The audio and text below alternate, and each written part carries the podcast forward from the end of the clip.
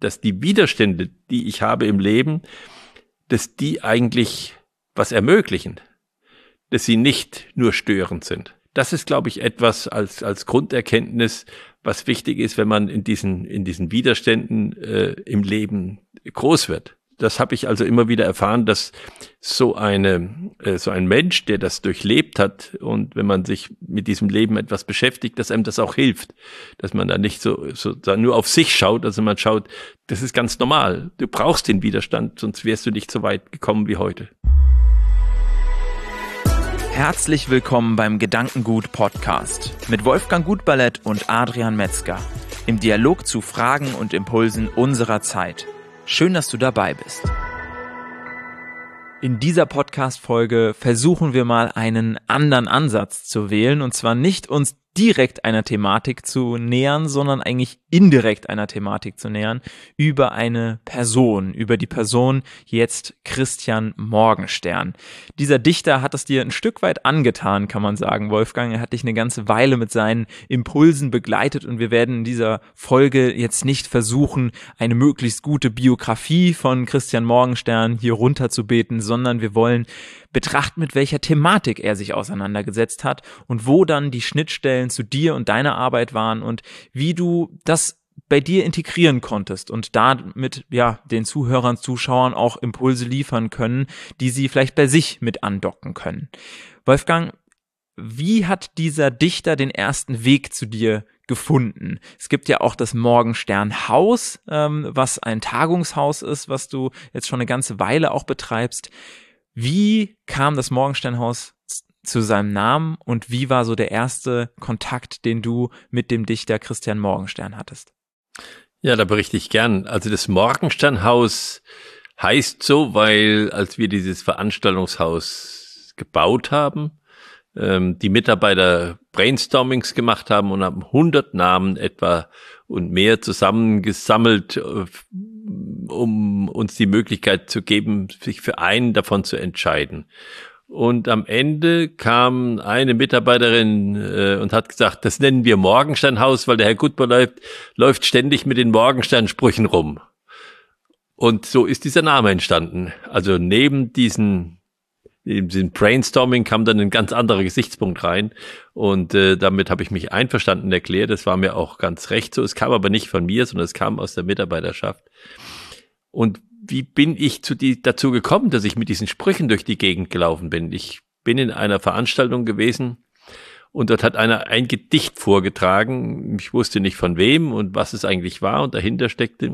Und das war das Gedicht Geschöpf nicht mehr, Gebieter der Gedanken des Willens Herr nicht mehr in Willens Frohne, der flutenden Empfindung Maß und Meister, zu tief, um an Verneinung zu erkranken, zu frei, als dass Verstocktheit in ihm wohne. So bindet sich ein Mensch zum, ans Reich der Geister, so findet er den Pfad zum Thron der Throne. Das fand ich so eine Verdichtung der wichtigsten Lebensregeln, dass ich mich für das Gedicht interessiert hatte. Und interessanterweise gibt es zu jeder dieser Strophen noch eine Strophe, die erläutert, was er damit meint. Die lassen wir jetzt hier weg. Aber man kann doch mal sagen, um was geht's denn eigentlich bei dem Gedicht? Es geht zuerst in der ersten Zeile um die Frage der Gedankenkontrolle. Geschöpf nicht mehr Gebieter der Gedanken. Es geht in der zweiten Strophe darum, den, den Willen zu stärken, um Willensstärkung. Und in der dritten Strophe geht es um Gemütsgelassenheit, dass ich in Ruhe alles ertragen kann und nicht aufgeregt bin. Und in der vierten Strophe geht es um die Frage der Standhaftigkeit, also nicht sozusagen zu resignieren. Und in der fünften Strophe geht es um die Frage der Wachheit und Offenheit. Bleib ich wach und offen für das, was mir begegnet? Bleib ich frei? Und äh, das äh, dieses Gedicht hat mich dann da weitergeleitet zu anderen Gedichten von ihm. Also das nächste Gedicht, was mir wichtig war, was wir auch im Unternehmen immer wieder mal auch benutzt und gesprochen haben, das war dann, wer das Ziel nicht kennt, kann den Weg nicht haben. Kreis dem, bei demselben Kreis all sein Leben traben, kommt am Ende hin, wo er hergerückt hat, der Menge sind nur noch mehr zerstückt. Wer das Ziel nicht weiß, kann es noch heute erfahren, wenn es ihn nur drängt nach dem göttlich Wahren, wenn in Eitelkeit er nicht ganz versunken und vom Wein der Zeit nicht bis oben trunken. Denn Zu fragen ist nach den stillen Dingen und zu wagen ist, will man Licht erringen. Wer nicht suchen kann wie nur je ein Freier, bleibt dem Trugesbann siebenfacher Schleier. Das ist ein wunderschönes Gedicht für die Notwendigkeit, ein Lebensziel zu haben. Ähm, ich bin damit, mit diesen Gedichten und mit anderen davon so umgegangen, dass ähm, ich bin ja, sag mal, den ganzen Tag fast in irgendwelchen Gesprächen gewesen und oft kommt man dann doch an seine Grenzen und äh, dass man sich über irgendwas ärgert, dass man nicht mehr weiter weiß, was man jetzt eigentlich machen soll, wie man die Menschen zusammenbringen soll in diesem Denken, äh, wie man auseinandergehen kann, anständigerweise, alles so Fragen, die einem dann begegnen, dann bin ich immer auf die Toilette gegangen. Und dann habe ich mir ein paar Morgensternverse aufgesagt, die, die mir am passendsten erschienen in der Situation. Und mit diesem Aufsagen der Morgenstern Gedichte, die ja eben so verdichtete Lebensregeln sind, äh, bin ich dann zurückgekommen und hatte dann meistens auch die Kraft zu einer Lösung. So habe ich die verwendet und das mache ich auch heute noch so.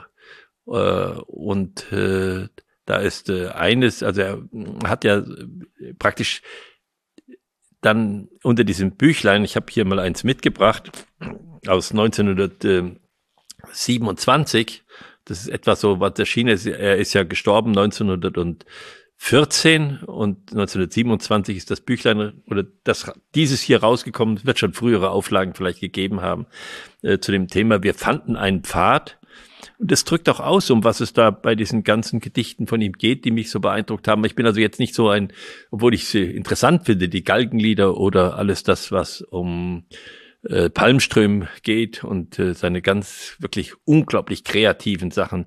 Aber äh, mein Anliegen, weshalb ich mit Morgenstern so viel zu tun habe, ist eben dieses Bändchen, wir fanden einen Pfad. Und das ist ja das, was wir im Leben äh, suchen. Wir müssen einen Pfad finden. Wir müssen einen Pfad finden, den wir gehen wollen. Und da brauchen wir immer wieder äh, Orientierung rechts, links. Wir brauchen das mal wieder, äh, sag mal, gründlich gefasst und durchdacht, was uns jeden Tag begegnet.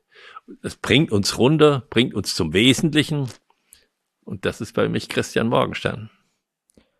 Was ich sehr schön fand, war der Begriff der Verdichtung. Also, dass der Dichter die Dinge verdichtet und auf den Punkt bringt und die ja. Vorstellung, wie du in Meeting denkst, ich brauche jetzt unbedingt den nächsten Schuss Morgenstern, ja. um das hier irgendwie zu überstehen und da äh, zu einer guten Lösung zu kommen. Ja.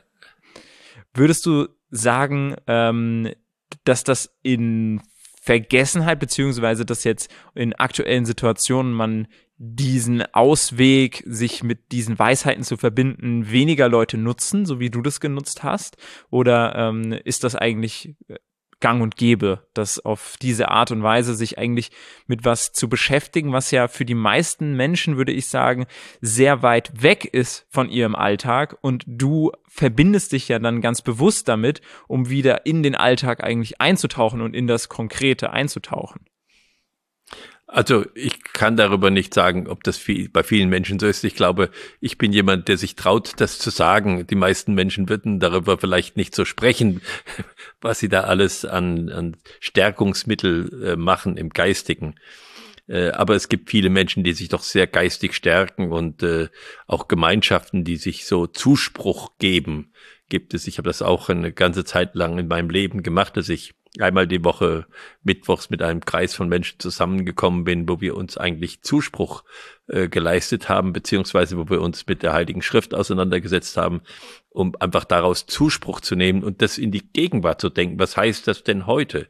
Weil das ist ja immer die Frage, wie kann ich das, was da verdichtet ist, wieder ins Konkrete bringen, also wirksam werden lassen. Und wirksam werden lassen heißt es, auf das Konkrete anwenden. Und dieses, diese Bewegung, äh, da kann man nur empfehlen, die brauchen wir als Menschen. Die brauchen wir. Deshalb ist mal der Sonntag eingeführt worden, der Ruhetag, dass wir diese, diese Pause haben und dieses Bedenken und dieses Aufrichten, diese Richtekraft, äh, die wir im Leben brauchen. Und wenn wir die nicht haben, dann, äh, dann ist es schwieriger, geradlinig zu bleiben. Im Gespräch mit dir zeigst du dich ja immer mal wieder so als äh, mehr oder weniger Zitate und Gedichtebox, ähm, die dann eben in, an der entsprechenden Stelle im Gespräch einfach ein entsprechendes Zitat oder entsprechendes Gedicht auf Lager hatte. Ähm, das heißt, bei Morgenstern-Gedichten war das für dich etwas Besonderes, dass du die eher so für dich genutzt hast, weil die Mitarbeiterin, die hat das ja auch ganz klar von dir sozusagen äh, entgegengebracht bekommen, dass du nicht sozusagen das Morgenstern-Gedicht nur für dich als Kraftquelle genutzt hast, sondern dass du es auch im Gespräch genutzt hast, um Dinge auszudrücken, für die du jetzt vielleicht gar keine Worte hast, aber dich dann den, den Worten anderer bedient hast. Was sind das für ja, was sind das für Situationen gewesen, wo du mit Gedichten jetzt speziell von Morgenstern oder mit Gedanken, die er auf den Punkt gebracht hat, zeigen konntest, deinen Mitarbeitern, den Menschen um dich drumherum, um was es dir jetzt geht, welche, welche Haltung jetzt deine Haltung zu dieser Thematik ist? Ja, es gibt ja viele Situationen, wo man nicht das so aussprechen kann, äh, was jetzt ausgesprochen werden müsste und schon gar nicht künstlerisch. Und da ist es manchmal hilfreich, wenn man ein Gedicht nennt, was das ausdrückt und was das indirekt rüberbringt, so dass der andere das aufnehmen kann, darüber nachdenken kann, aber nicht eine Belehrung von mir kommt. Äh, da Zumindest kann man das nur indirekt, ja. nur indirekt. Da kann man das schon schon sehr gut verwenden, muss ich sagen. Und äh, und er hat da äh, äh, ein, eine wunderschöne Reihe geschrieben, die ich in diesem Büchlein drin ist, die ich da nur empfehlen kann, was, was für einen selbst wichtig ist. Dann sagt er dann, sieh nicht, was andere tun, der anderen sind so viel. Du kommst nur in ein Spiel, was nimmermehr wird ruhen. Das ist ja unsere Situation heute, in der wir stecken. Verlange nichts von nirgendwem, lass jedermann sein Wesen. Du bist von irgendwelcher Fem zum Richter nicht erlesen. Tu still dein Werk und gib der Welt allein von deinem Frieden und hab dein Sach auf nichts gestellt und niemanden hienieden. Oh, wie gerne lerne ich milde, liebes Herz, aus deinem Munde folgte dir in stillem Bunde in geläuterte Gefilde und wir schauen zurück zusammen auf die Welt samt ihrem Schelten und anstatt sie zu verdammen, lassen wir sie gehen und gelten. Du Weisheit meines höheren Ich, das über mich den Fittich spreitet und mich von Anfang her geleitet, wie es am besten für mich war. Wenn Unmut mich oft antwortet, nun, es war der Unmut eines Knaben, des Mannes weise Blicke haben die Kraft, mit Dank auf dir zu ruhen. O schenk mir Freuden nicht mit dem verquickt, was ich als niedres Ich in mir empfinde. Schick solche Freuden mir zum Angebinde, wie Geist sie Geist und Seel der Seel sie schicket. O nicht mehr dieser schalen Freudepein, die doch erkauft nur sind von fremdem Leiden. Schick Herzen mir, die sich für dich entscheiden, dann wird auch meines wahrhaft fröhlich sein. Das ist ein bisschen lang gewesen jetzt, aber es ist, glaube ich, wichtig, wie er durch bestimmte Felder durchgeht, äh, und, und versucht uns Anleitung zu geben. Also von, von der Frage, was verlange ich von den Menschen, wie gehe ich mit ihnen um, bis hin zu der Frage, woran freue ich mich eigentlich? Und was bedeutet das für die anderen Menschen, wenn ich mich darüber freue? Ich habe das Gefühl, es ist eigentlich so ein Stück weit, würdest du das auch als Gemeinsamkeit bei ihm beschreiben, so ein Stück weit, dass er sich damit auseinandergesetzt hat, wie er eigentlich sein möchte, also so mit dem eigenen Idealbild eigentlich und dann in im Kontrast zu dem, was er immer mal wieder in sich aufkommen äh, spürt und ähm, quasi auch immer dieser dieser Aspekt von dem ähm, von dem Ich, das so ein bisschen getrieben ist und dem Ich, das vielleicht mehr aus dem Denken herauskommt. Ähm, ist das oder gibt es etwas, was du als Gemeinsamkeit, als Thematik beschreiben würdest, mit was er sich beschäftigt hat und mit, wo er versucht hat, mit seinen Gedichten eine Leitlinie für Menschen zu kreieren? Also ich glaube, es ist das Suchen. Es ist das Suchen, immer wieder zu verstehen, was passiert und es aus verschiedenen Perspektiven zu betrachten und nicht aus der gewohnten Perspektive nur die uns auf die Augen verstellt, weil sie zu gewöhnlich ist und, und wir dann gar nicht mehr entdecken, was hinter den Begriffen sich verbirgt.